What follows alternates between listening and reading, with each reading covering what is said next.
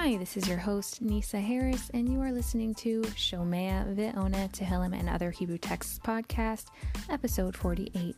The following is the recitation of Psalm 44, aka Perek or Mizmor Mem Daled. After the recitation, stay tuned to hear more about this Mizmor.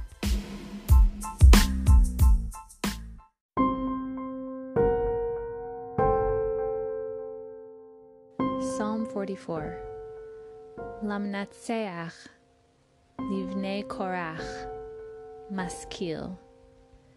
Elohim Ba'aznenu Shamanu. Avotenu Sipru Lanu. Poal Pa'alta Vimehem Bime Kedem.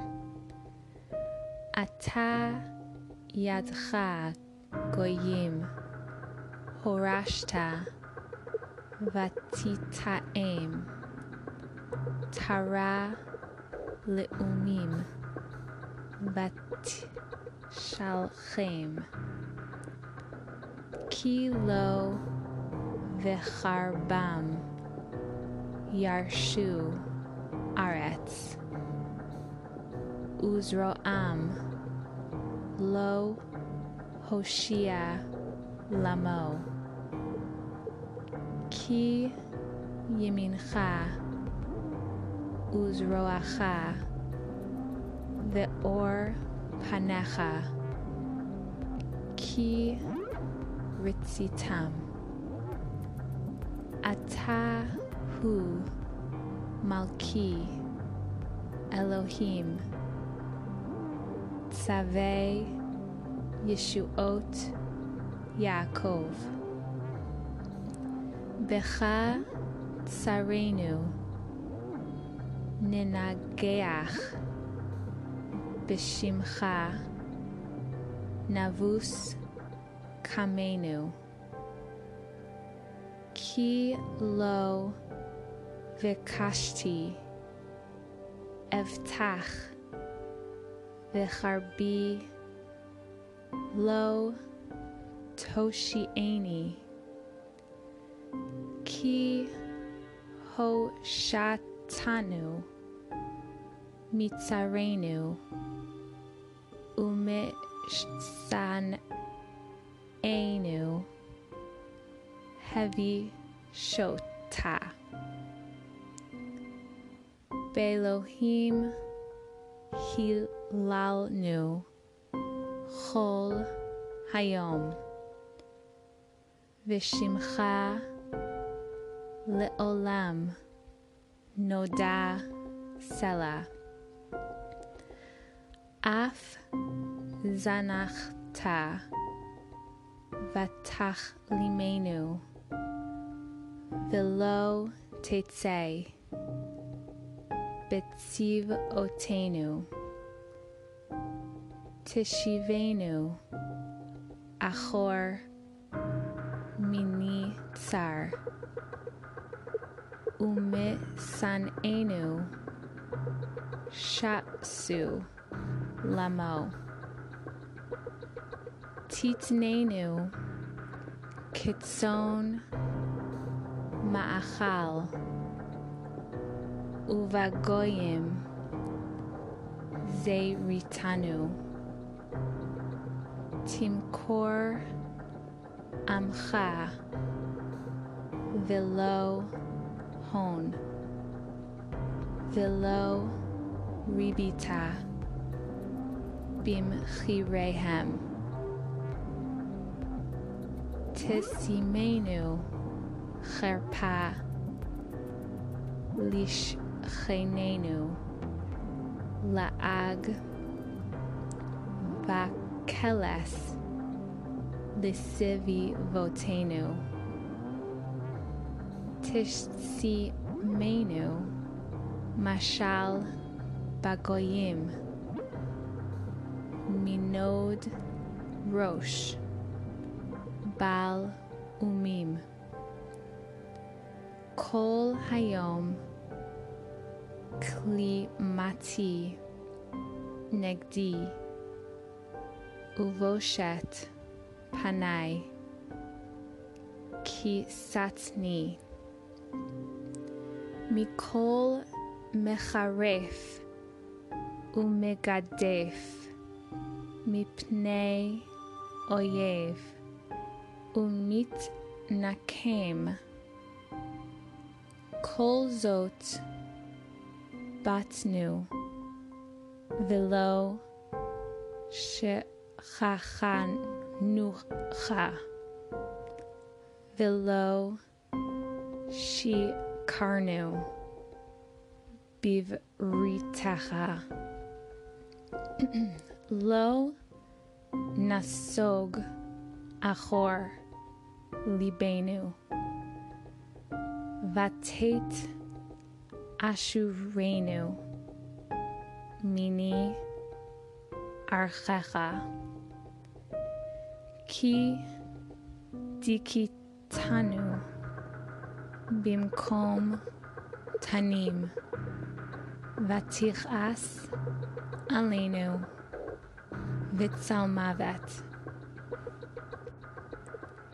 אם שכחנו שם אלוהינו ונפרוש כפינו zar. Hello Elohim. Yachakar Zot. Ki Hu Yodea. Ta'alumot Lev. Ki Alecha Horagnu. Chol Hayom. Nech Shavnu Kitson Tivcha Ura Lama Tishan Adonai Hakitza Al Tiznach Lanetzach Lama Fanecha Tastir Tishkach Anyenu Velachatzenu Ki לעפר נפשנו, דווקא לארץ בטננו. קומה עזרת לנו, ופדנו למען חסדך. thank you Psalm 44, like the previous psalm, we are also not sure who the narrator is, but it is in the line again with the insights of Bnei Korach. And indeed, as we discovered in the last psalm, we come across the dangers that we were sensing. The Mizmor deals with the suffering of Bnei Israel while in exile. The first section, the narrator talks about the wonders that Hashem did for Bnei Israel in the days of old, giving specific example of how Yehoshua brought them into the land of Israel and helped them to conquer their enemies, implying the request for Hashem to keep doing this for them, even though it looks like he has abandoned them. Then the second section is the first complaint, really, that we have seen thus far in Sefer Tehillim. Unlike other Psalms where the psalmist admitted that he had done something to cause the suffering that he was enduring, this one does not indicate that something has been committed in sin or that they are deserving of punishment. Rather, there is an expression that they have followed in the ways of Hashem despite all the suffering and are praying for a reprieve. The suffering includes being scattered, being mocked, enemies slaughtering them like sheep, etc. And yet they still remain loyal to Hashem. Pasuk 25 is the hardest pasuk I think we as Jews have had to deal with in our faith, and that is Lama fanecha tastir, tishkach anyenu, velachatzanu. Why do you hide your face?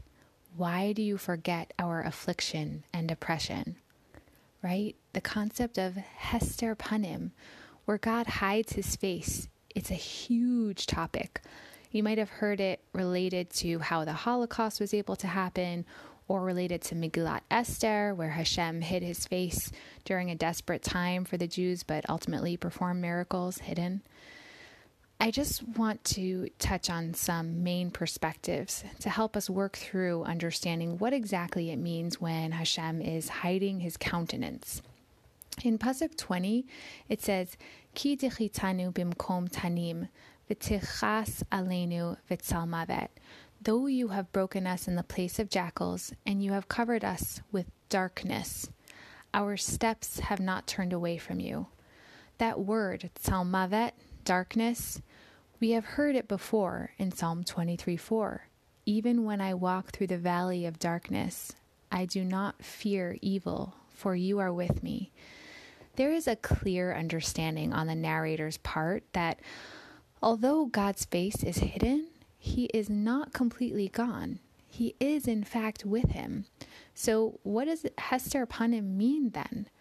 Some schools of thought believe that Hashem hides away to where he hears but will not answer, as we were warned in Sefer Shemot that he would not listen to our cries at whatever point determined, and he is fulfilling this part of the covenant, allowing for punishment to happen.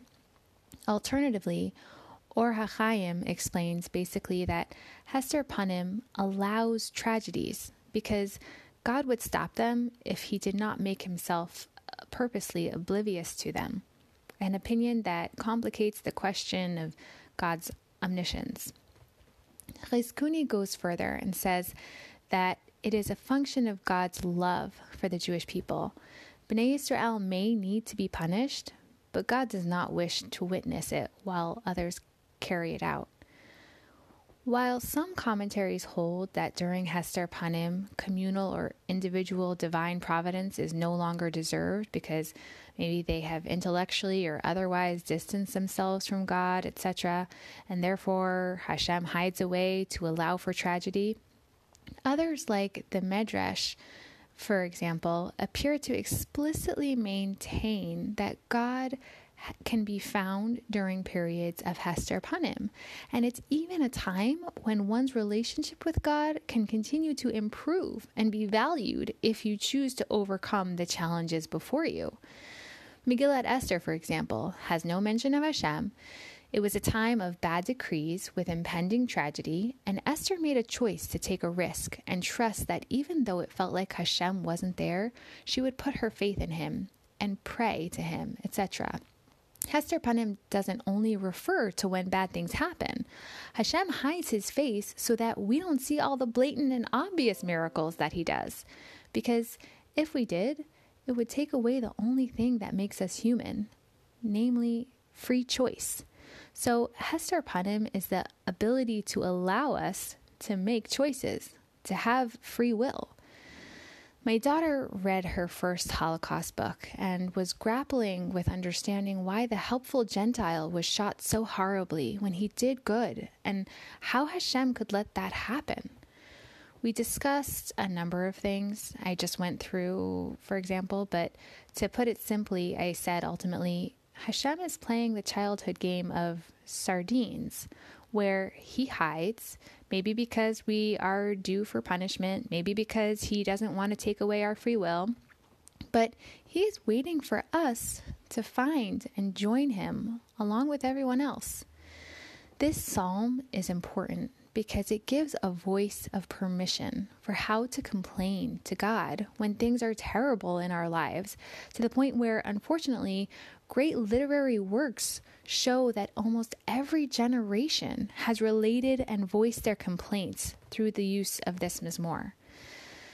But what I find most remarkable about this psalm is that if you review the lessons we have learned in every single Mizmor up until now, and I strongly encourage you do so with this Mizmor in mind, they have seeded the strength to help get through this biggest challenge that the Jews ever face. I literally could go through every psalm lesson we have done thus far, and I almost did, and show you how there has been a buildup to help cope with this hard point in time. But I will limit myself to four psalm lessons to review. Please bear with me while I quote myself on lessons learned and listen for the guidance to help through a time of doubting Hashem during tragedy. Psalm 2, sitting with uncertainty and asking, is okay. Psalm 4, the everlasting way to connect with God is simply to aim to connect with Him and recognize that even though we might not see how, there is a plan bigger than we can comprehend. Psalm 9, I am allowed to be scared because I am human, but I go knowing that whatever happens is not without purpose. I look for and see the hand of Hashem and see that what is happening can't possibly be random. Psalm 13, which by the way is um, is more meant to be said when in despair and also mentions Hester Panim, helps us see that Hashem also wonders when will when we will recognize how and when to disconnect when we disconnected and figure out what it will take to reconnect back with him as well. It's truly remarkable and seemingly purposeful, the placement of all these Mizmorim, to help us make sure that we are not just stuck in this one moment of despair with the narrator of this Mizmor, and instead to broaden our scope of the larger picture that this tragic version of Hester Panim is just one, albeit very dark moment in time, possibly even repetitive, Lo Aleinu, and we may never fully understand why. What is clear, though, is that no matter what, Hashem desires a connection with us. We just now understand that we may have to seek harder during the darker periods of time.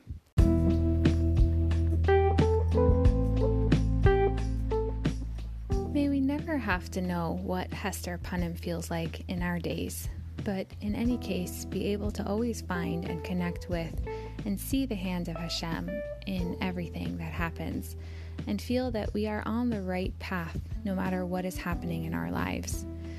The learning and recitation for this Mizmor is in honor of a refuah shalema for Rasa Gittel Bas Meta. May she have a complete and speedy recovery with no more complications.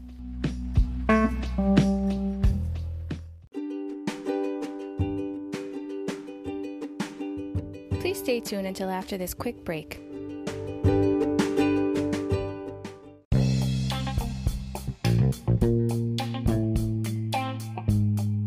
If there is an episode that you would like to sponsor, or if you have any questions, please email me at nursenisa1, N U R S E N I S A the number one, at gmail.com. Also, don't forget to join the Facebook group to be aware of upcoming episodes. Please subscribe and share. Thank you for joining.